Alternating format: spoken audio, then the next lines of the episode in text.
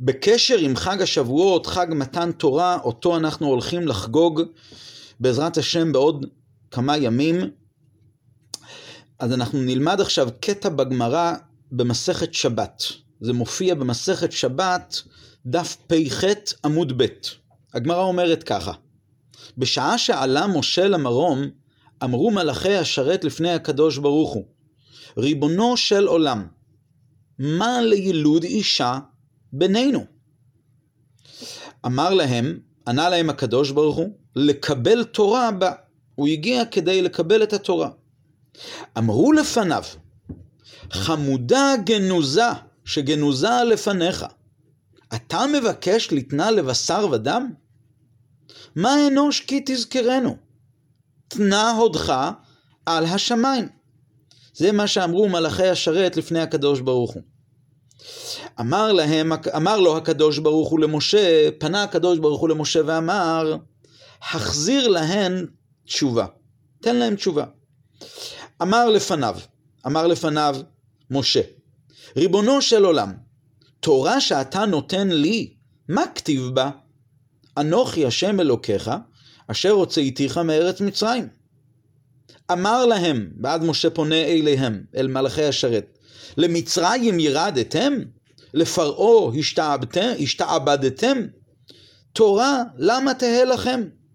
שוב, מה כתיב בה? לא יהיה לך אלוהים אחרים על פניי. בין עמים אתם שרוין שעובדים עבודה זרה? ואחרי זה משה רבינו ככה ממשיך על כל יתר הדיברות, הוא עונה להם, כלום אתם עושים מלאכה, שכתוב לא לעשות מלאכה בשבת, משא ומתן יש ביניכם, אב האם יש לכם, קנאה יש ביניכם, יצר הרע יש ביניכם. והגמרא מספרת ואומרת מיד הודו לו להקדוש ברוך הוא, ועל זה נאמר עלית למרום, לקחת שבי, עלית למרום, שבית שבי, לקחת מתנות באדם.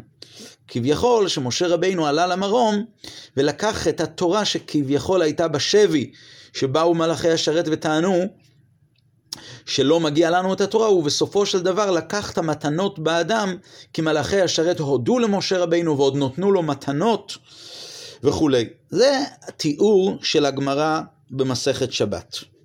עכשיו, לכאורה, מה זה בדיוק הרעיון הזה שהמלאכים באים וטוענים לקדוש ברוך הוא? מה זה, יש להם כאן איזה זכות בכלל לבוא ולטעון?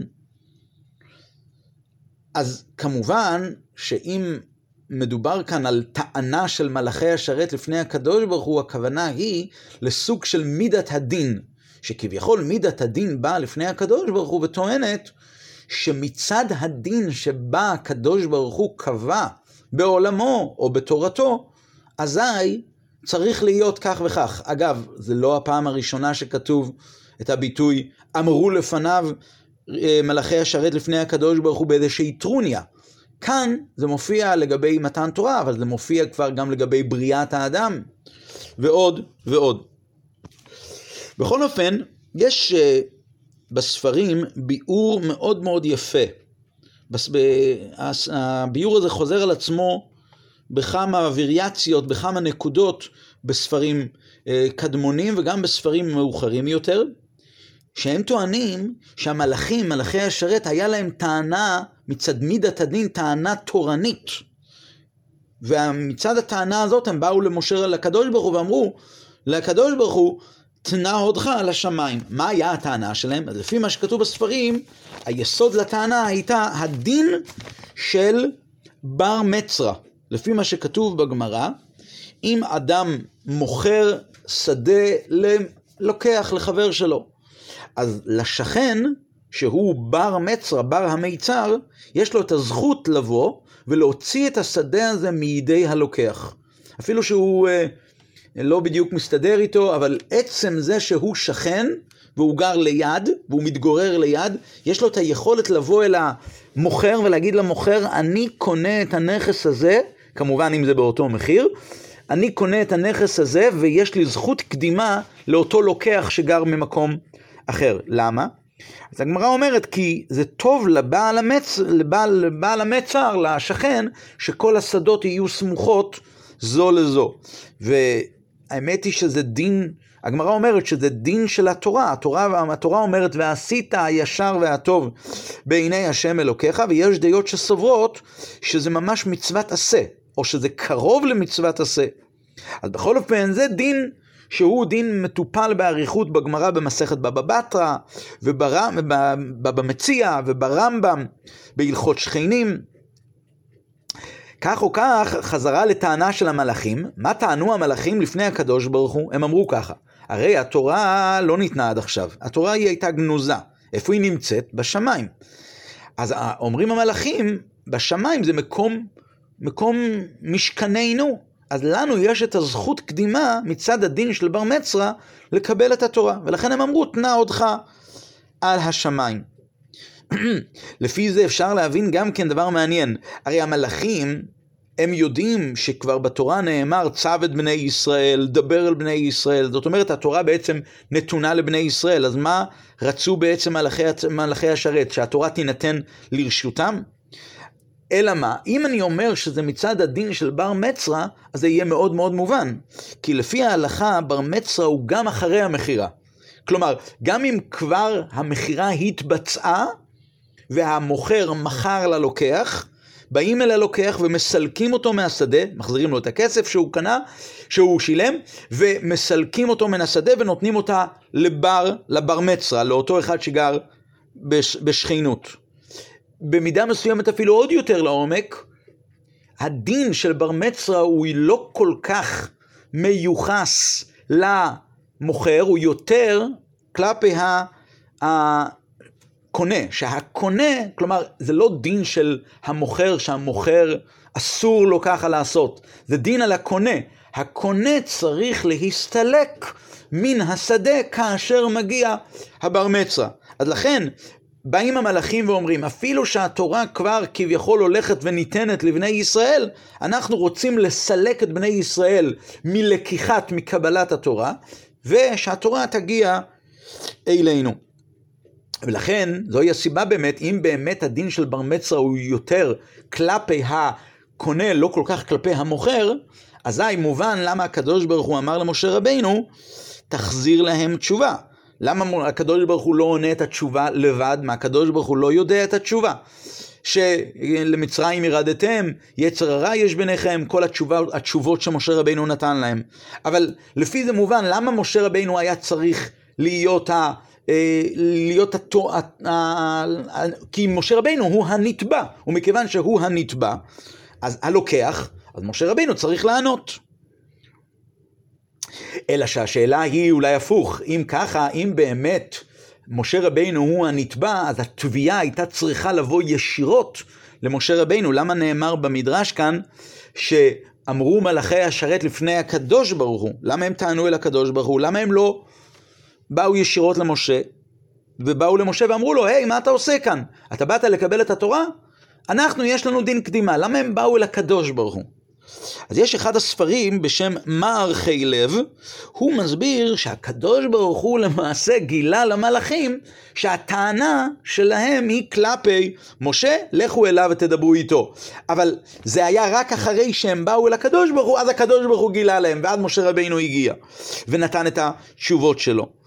אבל לפי הביאור הזה של המערכי לב יוצא שמלכתחילה הם ידעו את, את עצם הדין של בר מצרה, רק, רק הם לא ידעו למי זה, למי צריכים להפנות את הטיעון. האם צריכים להפנות את הטיעון, אני בר, אני בר המיצר, אני, בן, אני הבר מצרה, האם צריך להפנות את זה למוכר או ללוקח? ועכשיו התברר להם שזה על הלוקח, וזה קצת צריך עיון. התשובה הזו שהם ידעו את הדין, אבל לא ידעו את הפרטים של הדין. ובאמת אפשר לומר שבאמת הם ידעו שהדין הוא אה, אה, מול הקונה, ועקרונית הם יכלו לבוא ישירות למשה רבינו ולהגיד לו, החזר את התורה, התורה היא שייכת לנו, אנחנו השכנים, ובמקום לבוא אל הקדוש ברוך הוא, רק כשהם הגיעו אל הקדוש ברוך הוא, שהרי הם ידעו שמשה רבינו יחזיר אל הקדוש ברוך הוא, ואז ממילא הם באים ישירות אל הקדוש ברוך הוא, והם טוענים את הטענה הזאת. זה הסבר אחד. אפשר להגיד אולי בצורה אחרת, שנכון, החיוב הוא באמת על הקונה, אבל החיוב על הקונה מטיל כבר סוג של אחריות על המוכר בבחינת לפני עיוור לא תיתן מכשול. אל, אתה המוכר, אל תמכור ללוקח כאשר אתה יודע שבר המיצר יש לו טענה לפניך, יש לו דין קדימה. רק שזה קצת אה, צריך עיון, אבל בכל אופן, זה ככה נוכל, נוכל אולי להסביר את הסיבה שהמלאכים באו ישירות לקדוש ברוך הוא ולא באו ישירות למשה. כך או כך, זו הייתה הטענה של המלאכים, הם תבעו את התורה מכוח העניין, מכוח הדין ההלכתי שכתוב בתורה של ועשית הישר והטוב דין של בר מצרה. טוב, עכשיו צריכים להבין איך באמת דוחים את הטענה שלהם. לכאורה הם באמת צודקים. אז לכאורה אפשר היה לענות שהתוכן של משה רבינו שהוא עונה להם היא, התורה בכלל לא שייכת בכלל בשמיים. ובמילא אין בכלל דין של בר מצרה. כל הדין של בר מצרה הוא, אבל התורה בכלל לא שייכת לשמיים. אבל אנחנו נראה בהמשך שהטענה של המלאכים לא הייתה רק על החלק של הפשט של התורה, אלא חלק של הסוד שבתורה. החלק של הסוד שבתורה הוא כבר לכאורה שייך כן למלאכים, ואם כן, למלאכים יש טיעון נכון. אז איך באמת אנחנו נטפל בטיעון הזה? איך, מה, מה עונה משה רבינו כלפי הטיעון שלהם? בואו ננסה רגע לראות איך מפרשי הגמרא, מפרשי המדרש הזה, נתנו במשך הדורות כל מיני תירוצים להסביר את התירוץ של משה רבינו, איך הוא דוחה אותם. תירוץ אחד אמר ככה, הדין של בר מצרה יש לו, יש לו מקום, הוא תופס מקום רק בקרקע. הדין של בר מצרה לא תופס מקום כאשר מדובר במטלטלין. אם אני מוכר קרקעות, פה יש דין קדימה לשכן, אבל במטלטלין אין דין קדימה. ולכן, התורה היא הרי לא קרקע.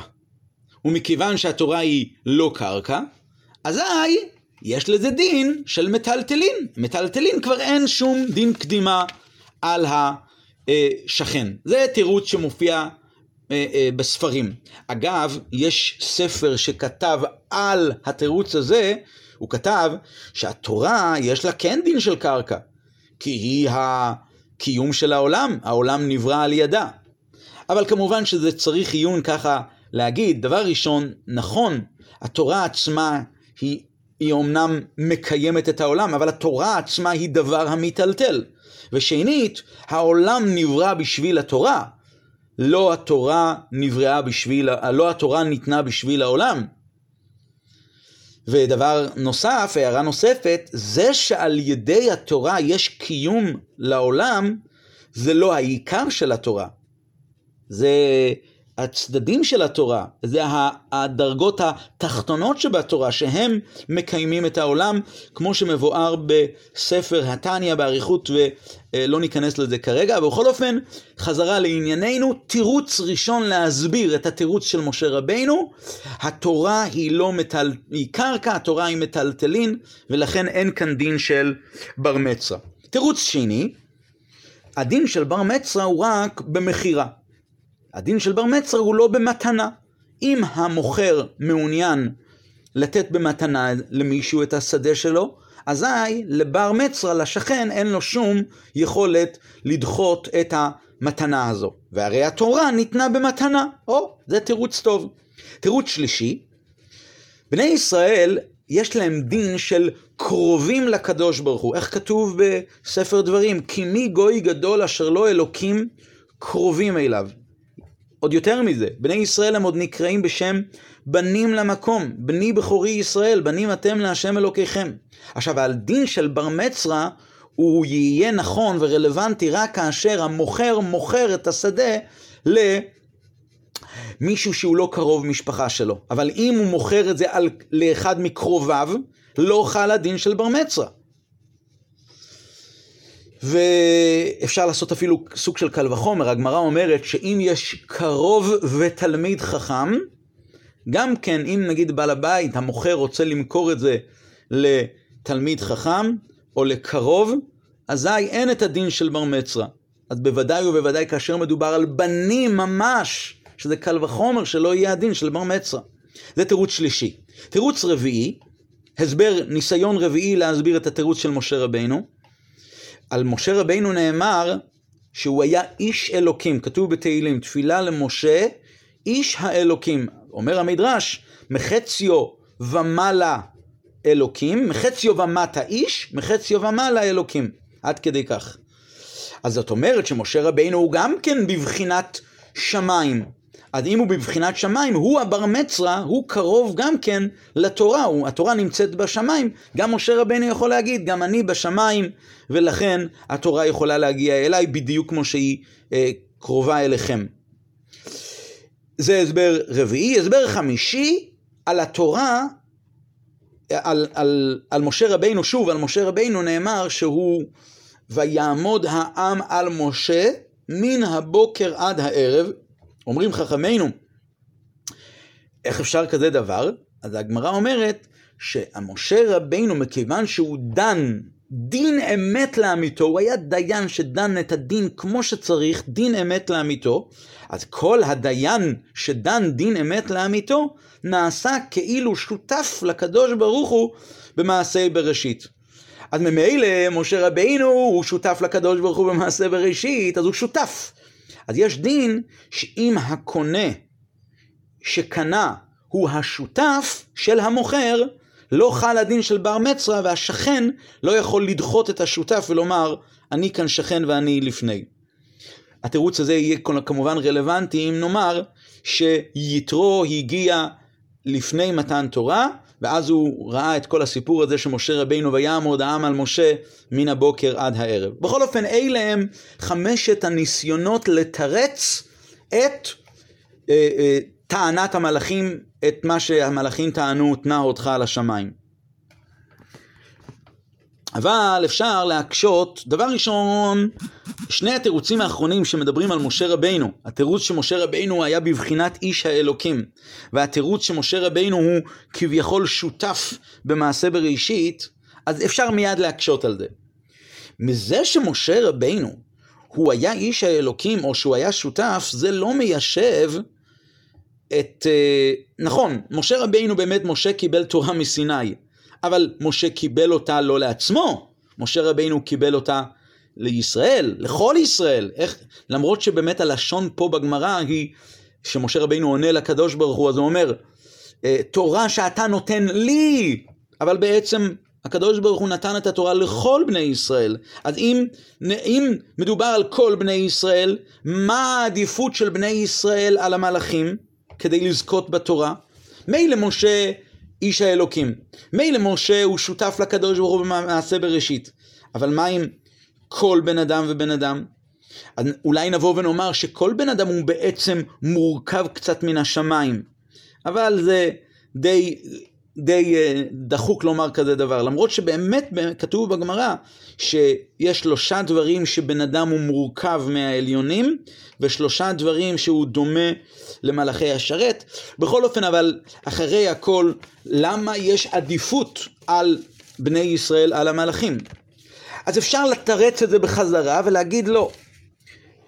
דבר ראשון, כל בני ישראל הם באמת בני, הם באמת שכנים לתורה, כי נשמות ישראל הם גזורות מתחת כיסא הכבוד.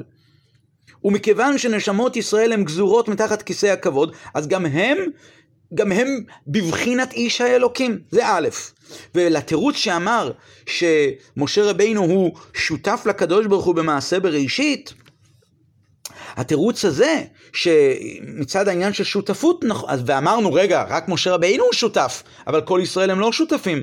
אפשר לומר שבשעה שבני ישראל קיבלו את התורה, בשעת מתן תורה, אז בני ישראל כולם כבר היו שותפים. למה? כי הרי התורה ניתנה ב... בסיני. אבל לפני מצוות השבת ניתנה עוד לפני כן במראה, עוד לפני מתן תורה. חז"ל אומרים שכל המתפלל בערב שבת ואומר ויחולו, אז ממילא הוא נעשה כאילו שותף לקדוש ברוך הוא במעשה בראשית. או, אז מסתבר שלא רק משה רבינו הוא שותף, אלא כל ישראל הם שותפים. או, עכשיו כל התירוצים יהיו מצוינים. אבל, אז עכשיו, אחרי שיש לנו את כל חמשת התירוצים האלה, קשה מאוד, ונעלה שאלה קשה מאוד. אחרי הכל, אף אחד מהתירוצים האלה לא מוזכר במילים של משה רבינו עצמו. מה משה רבינו אומר? משה רבינו אומר, למצרים ירדתם, יצר הרע יש ביניכם. זה לא מופיע, כל חמשת התירוצים האלה לא מופיעים כאן. נתחיל אחד אחד. דבר ראשון, שלושת התירוצים הראשונים. הדין, התירוץ הראשון, שזה עניין של קרוב, קרוב, קרוב, אה, אדם שהוא קרוב, הוא, אני רוצה לחזור עוד פעם על התירוץ הראשון, התירוץ הראשון היה, סליחה, על מטלטלין וקרקעות, או התירוץ השני, שזה רק במכירה ולא במתנה, או התירוץ השלישי שבני ישראל הם קרובים לקדוש ברוך הוא, ועל קרוב משפחה לא חל הדין של בר מצווה.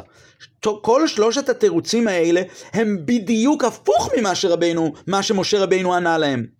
מה בתירוצים האלה מודגש? עד כמה משה ועד כמה כל בני ישראל הם קרובים אל הקדוש ברוך הוא, הם שייכים לשמיים, הם שותפים לקדוש ברוך הוא. אבל אצל משה, מה משה רבינו מדגיש? משה רבינו מדגיש בדיוק הפוך, שהתורה היא קשורה לירידה, לבר...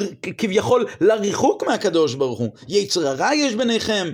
זאת אומרת שכשמשה רבינו עונה למלאכי השרת, הוא מדגיש את הגשמיות של הקונה, את הגשמיות של בני ישראל, את הירידה שלהם, את הקנאה, את היצר הרע.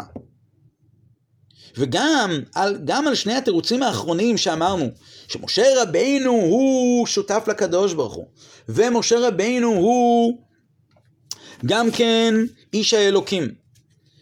עם כל הפלפול שאמרנו מקודם, גם עליהם קשה. דבר ראשון, דבר ראשון, ב, ב, זה שמשה רבינו הוא שותף לקדוש ברוך הוא, כמו שאמרנו, זה מדגיש בדיוק הפוך. מדגיש את היותו קרוב לשמיים, ואנחנו רוצים לומר שהוא קרוב, שהוא דווקא למטה. משה רבינו אומר במילים שלו למצרים ירדתם, יצר הרע יש ביניכם. וגם לבוא ולהגיד שמשה רבינו הוא איש האלוקים, אנחנו רוצים להגיד בדיוק הפוך. אנחנו רוצים לדבר על קנאה ועל שנאה ועל משא ומתן. ועל אותם תירוצים שדיברנו, שהתורה היא בבחינת מטלטלין ולא בבחינת קרקע, ועל מטלטלין אין את הדין של בר מצווה. נו, זה שבאמת למטלטלים אין את הדין של בר מצווה, זה בגלל...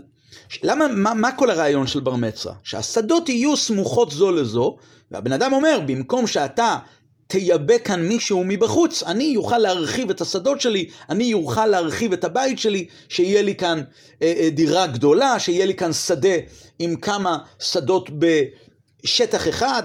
זה לכאורה הסיבה לעדיפות שיש לה, אה, לבר מצווה על הקונה שבא ממקום אחר. אז זה נכון, וזה באמת לא קיים במטלטלין, כי במטלטלין בן אדם יכול לקנות את הרכב שלו פה הוא יכול לקנות את הרכב שלו במקום אחר, יכול להביא את זה לכאן. יכול... לכן במטלטלין אין את הדין של בר מצווה, אבל בנוגע לתורה זה דבר שהוא לא שייך. הרי התורה זה דבר שאי אפשר להשיג אותו במקום אחר. אתה לא יכול להגיד, התורה היא מטלטלין וממילא אין את הדין של בר מצווה. התורה היא לא יכולה... איך אני דוחה את ה... לו יצויר אני מוכר כעת את המכונית. ואז מגיע השכן ואומר, למה אתה מוכר את זה להוא? תמכור את זה לי. אז מה אני אומר לשכן? אתה רוצה מכונית? תלך לשם ותביא לכאן מכונית. ת, תלך ל, ל, ל, למקום אחר ותקנה לך מכונית. למה? אין לך עדיפות על הקונה הזה. אבל התורה, אני לא יכול להגיד, אני לא יכול להגיד ללוקח, בסיפור שלנו, המלאכים, הם באים ואומרים, התורה שייכת לנו. כי אנחנו כאן השכנים, אנחנו ברי מצרה, תנע אותך על השמיים. מה נאמר למלאכים? לכו תיקחו את התורה ממקום אחר, זה הרי לא שייך העניין הזה, התירוץ הזה. ולכן התירוץ הזה הוא תירוץ קשה מאוד.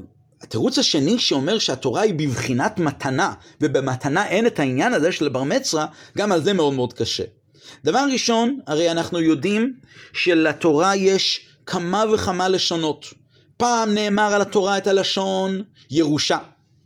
תורה ציווה לנו משה, מורשה, מורשה מלשון ירושה.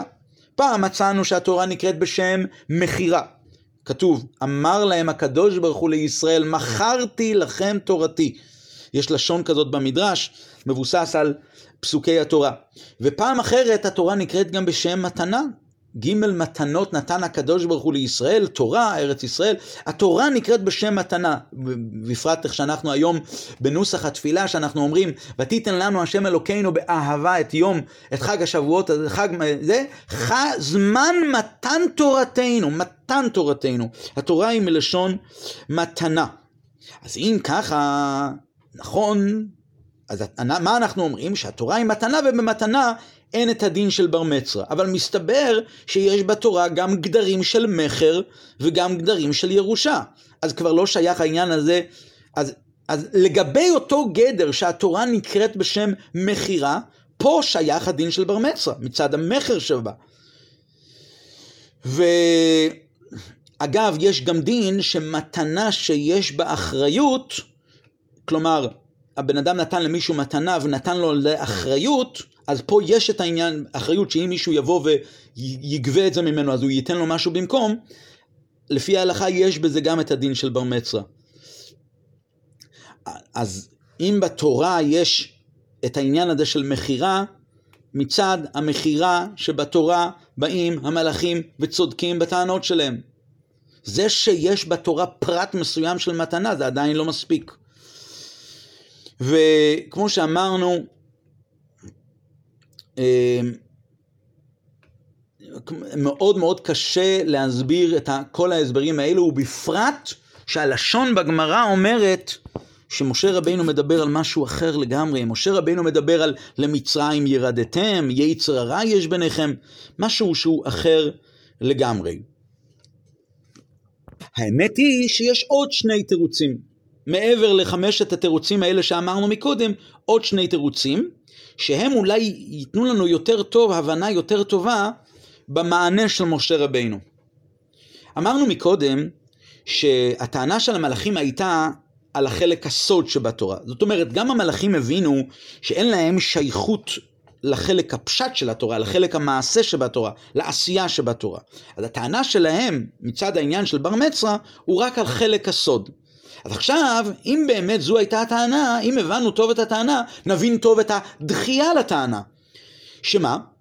שמכיוון שלבני ישראל התורה ניתנה בעוף כולה, והמלאכים באים בטענה שלהם רק לקבל חלק אחד, חלק הסוד, אז יש דין בדיני בר מצווה, שאם הוא מכר את כל הנכסים שלו לאדם אחד, פה השכן כבר לא יכול לבוא ולהגיד, יש לי כאן זכות קדימה כי אני שכן בר מצווה.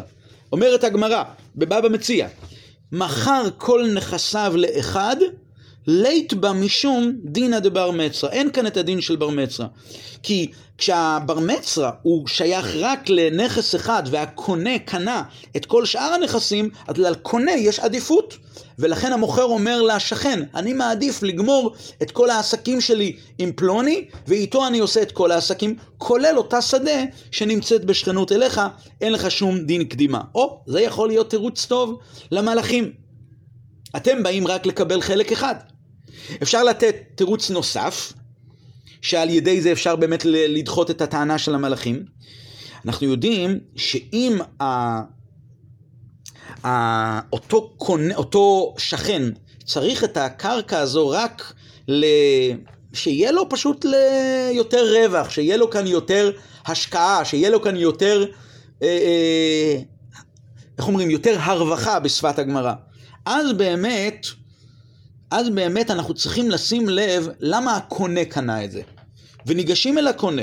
ואם הקונה קנה את זה בגלל שדחיקה לי שעתה, בשפת הגמרא, כלומר, השכן, הוא אומר, יהיה לי כאן יותר טוב. ואילו הקונה הלוקח, שבא ממקום אחר, שהוא לא שכן, שהוא קנה את השדה בגלל שדחיק עלי שעתה, הוא דחוק, הוא חייב את זה כי זה יהיה המוצא היחיד כביכול שלו במצב הכלכלי שלו, פה לא חל הדין של בר מצווה, ככה כתוב בגמרא. לפי זה אפשר אולי לומר שהצורך של בני ישראל בתורה הוא בדוגמת דחיק עלי שעתה. התורה היא החיות של כל יהודי, כי הם חיינו ואורך ימינו. התורה היא החיים שלנו. ועל ידי התורה הוא יכול לנצח את היצר הרע, כמו שהגמרא אומרת, בראתי יצר הרע, בראתי לו תורת תבלין. אז לכן באים המלאכים ואומרים ככה, אנחנו רוצים את חלק הסוד שבתורה. עכשיו, לכם אין יצר הרע. אז לכם, אתם רוצים את הסוד שבתורה כדי שיהיה לכם good time כביכול, כדי שיהיה לכם יותר אה, שעשוע, שיהיה לכם פרפראות, שיהיה לכם יהלומים. פה מדובר על אדם שיש לו יצר הרע.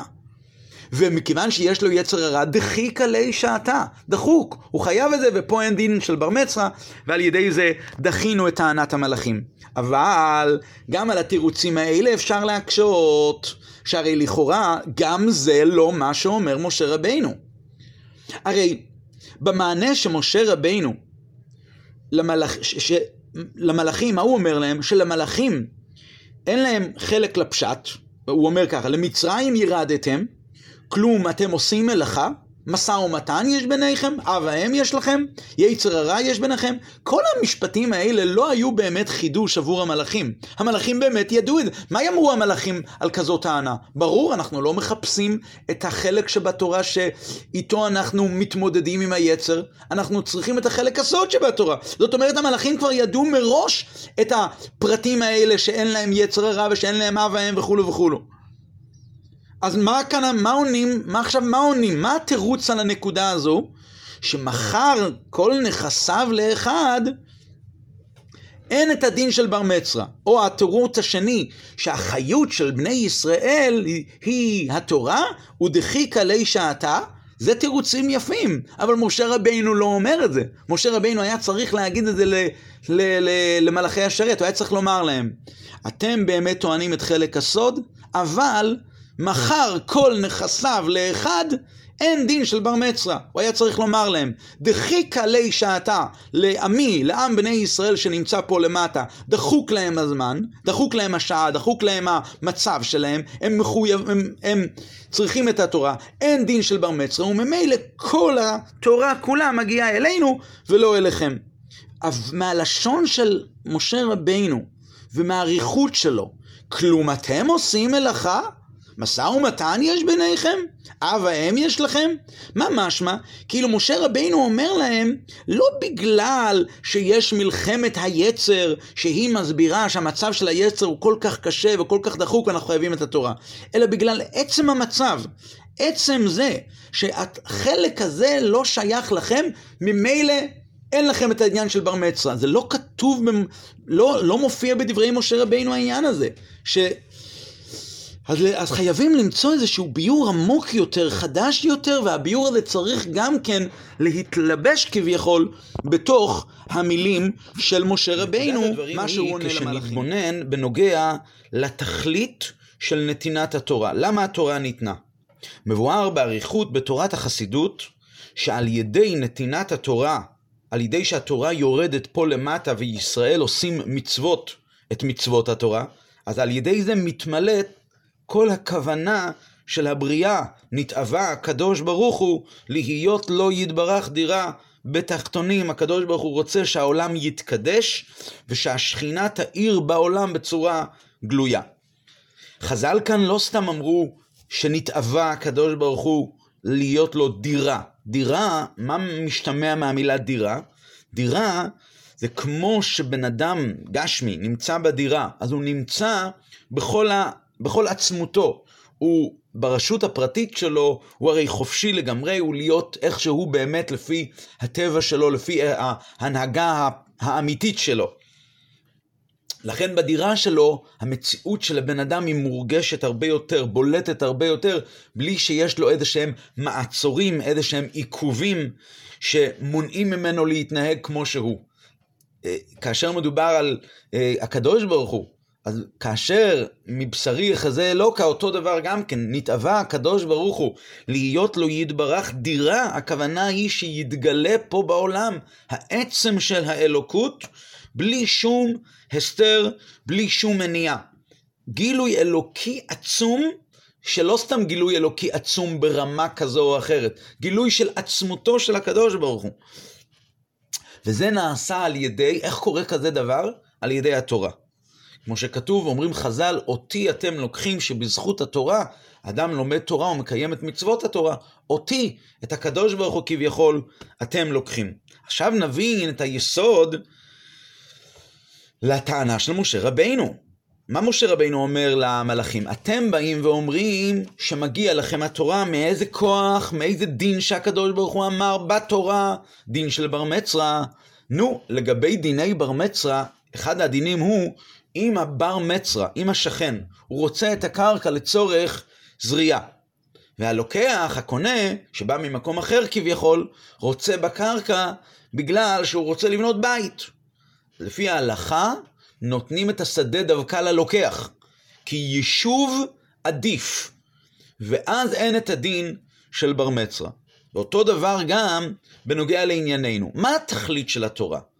התכלית של התורה היא לעשות לו דירה, בית, פה בתחתונים, פה בעולם הזה.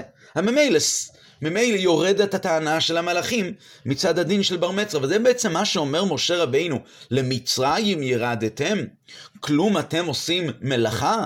משא ומתן יש ביניכם? מה, הוא, מה הכוונה של משה רבינו? התורה היא שייכת לבני ישראל כפי שהתורה היא מתלבשת ביישובו של עולם, בעולם הזה הגשמי, בין עמים, קינא יש ביניכם.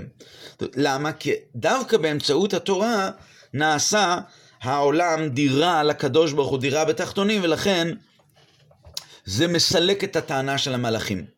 זאת אומרת, זה שהתורה לא ניתנה למלאכים, זה לא בגלל שהמלאכים לא זקוקים גם להביא כביכול את הקדוש ברוך הוא לעולמות שלהם, לעצמותו של הקדוש ברוך הוא. הרי גם למלאכים יש גילוי אלוקי, אבל הגילוי האלוקי הוא גילוי אלוקי שהוא מוגבל. הם נמצאים בעולם, עולם הבריאה, עולם היצירה, עולם, אפילו בעולמות נעלים זה עולם, זה העלם, זה לא הגילוי של עצמותו של הקדוש ברוך הוא. אז גם הם בעצם נזקקים לסוג של המשכה להביא כביכול את עצמותו של הקדוש ברוך הוא על ידי התורה. אבל, וזה באמת, וזה באמת נכון, הם זקוקים באמת להמשכה האלוקית הזאת. אבל מי עושה את זה בפועל? רק עבודת התחתונים פה בעולם הזה, היא עושה את ההמשכה של דירה לא יתברך בעולם הזה הגשמי, כולל גם בעולמות העליונים. בכל סדר ההשתלשלות. כולל גם העולמות העליונים והעולמות הרוחניים והנעלים, יהיה גילוי, כאשר יתגלה הגילוי הזה של עצמותו יתברך פה בעולם הזה, יהיה גם הגילוי הזה בכל העולמות. יש לזה משל שמופיע בספר תורה אור של בעל התניא. שעל ידי שכדי להרים בניין, אז אין ברירה ומוכרחים לקחת מנוף. הוא קורא לזה כלי הגבהה נקרא ליבר. שצריכים לקחת מנוף, והמנוף הזה, מניחים אותו מתחת החלקים הכי תחתונים של הבניין, ואז מעלים אותו. אם יגביהו את הבניין מלמעלה, אזי התחתונים לא יוגבהו, מוכרחים לקחת דווקא את החלקים התחתונים. לכן מוכרח שהתורה תינתן דווקא פה למטה בעולם הזה. כי דווקא בעולם הזה, שהוא העולם התחתון, שאין תחתון למטה ממנו, דווקא על ידי זה מתעלה כביכול כל הבניין, כל הבניין של כל סדר ההשתלשלות, כולל עולמות של המלאכים איפה שהם שוכנים. זה מה שמשה רבינו אומר למלאכים. קנאה יש ביניכם, יצר הרע יש ביניכם. מה הוא מבטא כאן? הוא מבטא כאן את העובדה שהעולם הזה הוא עולם תחתון, הוא עולם כזה שיש הסתר והעלם על האור של הקדוש ברוך הוא בצורה הכי חמורה, עד כדי כך שהוא, בשפת התניא זה נקרא שהעולם הזה הוא מלא קליפות וסיטרא אחא, קליפה זה עניין של העלם הסתר. אז העולם הזה הוא, הוא מקבל, הוא, הוא זה שמוצדק כביכול לקבל את התואר תחתונים, המקום הכי הכי תחתון. ולכן, מכיוון שהוא המקום הכי תחתון, דווקא בו יתבצע התכלית הזו, ולכן התורה צריכה להינתן פה למטה. אלא שאפשר עדיין לבוא ולשאול ולומר ככה, נכון, באמת, כדי לעשות דירה בתחתונים צריכה התורה לרדת למטה.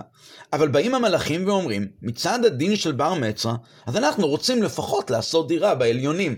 אנחנו לא רוצים לעשות, בסדר, דירה בתחתונים אנחנו לא נעשה, אבל דירה בעליונים אנחנו נעשה, אנחנו, אנחנו שכנים, יש לנו דין של בר מצרה, ואנחנו נעשה את זה פה. הרי, הרי על ידי התורה מביאים אור אלוקי לעולם, אור אלוקי שממשיך את עצמותו כביכול. אז זה יהיה בעליונים, אז זה לא יהיה בתחתונים. מה מוכרחים לומר? שהפירוש לעשות לקדוש ברוך הוא דירה בתחתונים, להמשיך את עצמותו כביכול, דירה, להביא את הקדוש ברוך הוא בעצמו כביכול פה, זה חייב להיות רק על ידי עבודת התחתונים. לא יכול, זה לא יכול להיעשות, אפילו בעליונים זה לא יכול להיעשות על ידי המלאכים. למה באמת? כי כוח עצמותו של הקדוש ברוך הוא, שמתגלה בתורה, מתגלה רק על ידי נשמה שנמצאת במיצרים ובגבולים של העולם הזה. הנשמה הרי יורדת לעולם, והיא נמצאת במקום כזה שהוא מלא קליפות וסטרה אחרא והוא נגד הקדוש ברוך הוא. ובעולם כזה שיש יצר הרע, אז מה שקורה הוא, נשבר כל ההיעלם ונשבר ההסתר על ידי שהנשמה עובדת עם, ה, עם הכוחות שהיא קיבלה מהתורה, והיא הופכת את החושך לאור, והפעולה הזו שהיא עושה על הקליפות וסטרה אחת, זה נקרא בשפת הקבלה והחסידות איתקפיה ואיתהפכה. איתקפיה שהבן אדם כופה את עצמו נגד הטבע שלו ונגד המידות הרעות שלו ועושה את רצון השם, זה איתקפיה. ועד שהוא מגיע לדרגה של איתהפכה, איתהפכה הכוונה היא שהוא מזכך והוא מברר ומשנה את ה... עד שהטבע שלו הופך להיות טבע שרוצה רק קדושה, רוצה רק את רצון השם. זאת אומרת, בקליפות עצמם, שהם היו נגד השם, בא ונפעל כאן עניין של קדושה, שזה דבר שהוא חידוש. לבוא ולעשות קליפה שהיא נגד השם, ולחדש בה את העניין הזה של התקפיה והתהפכה, שהיא הופכת להיות קשורה אל הקדוש ברוך הוא, זה חידוש. וזה חידוש כזה, זה נקרא בשפת, ה, בשפת החסידות, זה נקרא לעשות מיש עין, לקחת מדבר שהוא יש, ישות, דבר שמרגיש את עצמו, אני ואף סיעות בשפת, ה, בשפת, בשפת חז"ל, אז לקחת את היש הזה ולהפוך אותו לעין, זה חידוש מאוד מאוד גדול. חידוש כזה קיים כביכול רק בעצמותו. כי רק הקדוש ברוך הוא הוא זה שיכול לבוא ולחדש את המושג הזה של יש מאין. השם, רק הקדוש ברוך הוא בעצמותו יכול לבוא ולעשות חידוש כזה של בריאה יש מאין. אז לכן, הוא-הוא נותן את הכוח לקחת את היש ולעשות אותו עין, לבטא שבעולם הזה שהוא נגד הקדוש ברוך הוא, יש, להפוך אותו לעין, זה רק קיים בעולם הזה. אז מסתבר שהעבודה של התחתונים פה בעולם הזה היא, היא זו שמעוררת ומגלה את הכוח העצמי של הקדוש ברוך. והנקודה הזו גם היא מודגשת במה שמשה רבינו אומר למלאכים, אב ואם יש לכם. הרעיון הזה של ההולדה זה סוג של התחדשות, משהו שלא היה ומשהו שהופך להיות. דומה מעין העניין הזה של מאין ליש. ולכן זה נעשה דווקא, כתוב שהסיבה לשמחה הגדולה שיש בעת החתונה זה בגלל שכאן עכשיו מגיע ונמשך הרעיון הזה של משהו שהוא אינסופי. המשכת אור אינסוף פה בעולם. הכוח הזה לא קיים במלאכים. לכן משה רבינו אומר להם, הכוח הזה של ההתחדשות, שהוא מעין העניין של יש מאין, קיים רק בנשמות ישראל פה למטה. אז כביכול, גם במובן הרוחני, דווקא על ידי העבודה של בני ישראל פה למטה בעולם הזה, הם מולידים, הם מחדשים דבר כזה, שהם לוקחים דברים תחתוניים שהם נגד השם ועושים אותם, ועל ידי זה עושים לא רק אותם, אלא עושים את כל סדר ההשתלשלות, כולל העולמות העליונים, לדירה לעצמותו, לכן דווקא להם מגיע שהתורה תינתן, וזה באמת מה שמשה רבינו הצליח, ומיד הודו לו, ונתנו לו מתנות, וזה מה שהפסוק אומר, עלית למרום, שבית שבי, לקחת מתנות באדם, זה פסוק בתהילים, שמשה רבינו אומר, שהפסוק הזה נאמר למשה רבינו, שעלה למרום, בשעה שעלה משה למרום, הוא שבית השבי, הוא לקח את התורה שכביכול הייתה בשבי של הטענה של המלאכים, ובסופו של דבר, לא רק שהמלאכים הודו לו, והוא הצליח לשבות את השבי מהם בחזרה, אלא הם עוד נתנו לו מתנות, נתת מתנות באדם, שיהיה לנו חג שבועות שמח, קבלת התורה בשמחה ובפנימיות.